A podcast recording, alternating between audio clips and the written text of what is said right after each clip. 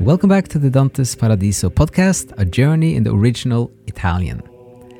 And today we're going to talk about the first encounter and the first interaction that the pilgrim has with the blessed souls in Paradiso.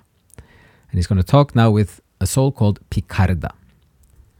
And this passage is from uh, line 34 to 57 in Canto 3. So the first soul speaks with warmth, joy, and openness. Rather than being unapproachable higher spirits, the souls of Paradiso are warm, loving, and helpful. After the slight disorientation of the pilgrim in Canto 3, and Beatrice's clear words of listen and believe in the souls of Paradiso, the pilgrim addresses the first soul with a highly lofty and elaborate greeting full of reverence and almost humoristic deference. The way he asks for the name and destiny is the following, in Italian. O ben creato spirito, che arai di vita eterna la dolcezza senti, che non giustata non s'intende mai.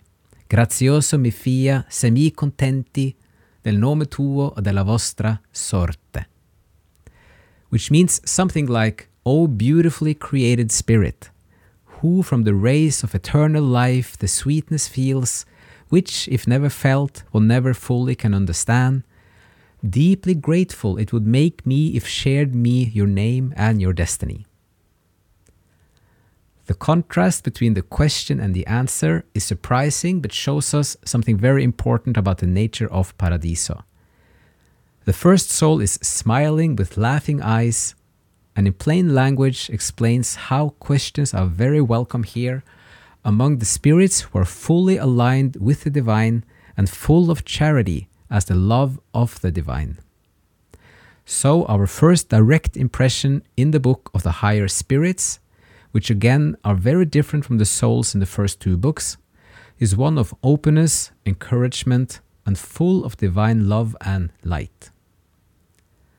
Another important detail is how the first soul, who is the nun Piccarda, makes the point that the pure spirits are much more beautiful here than in their previous earthly versions. She tells the pilgrim that he might remember her if he can see behind the more beautified essence, lesser più bella, and see that she is indeed Piccarda, a third aspect to notice is how the souls now are purely inflamed by the joyfulness of the Holy Spirit and joyfully aligned with the divine order. There is also a new sense of community and harmony between all the blessed souls who are more like divine essences than individual personalities in their representation. So we are reminded and introduced here in several ways of the new realm of Paradiso understanding more of its nature and how to apprehend it internally, and the nature of the lights and spirits we will meet on the journey up through the ten spheres.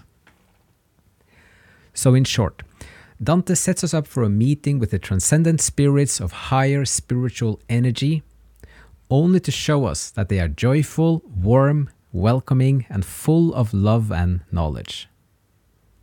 And all of this is beautifully embedded in the plainly spoken and humble Piccarda, as the first conversation in the whole of Paradiso, which again confirms and supports the guidance of Beatrice to listen and to believe in the spirits.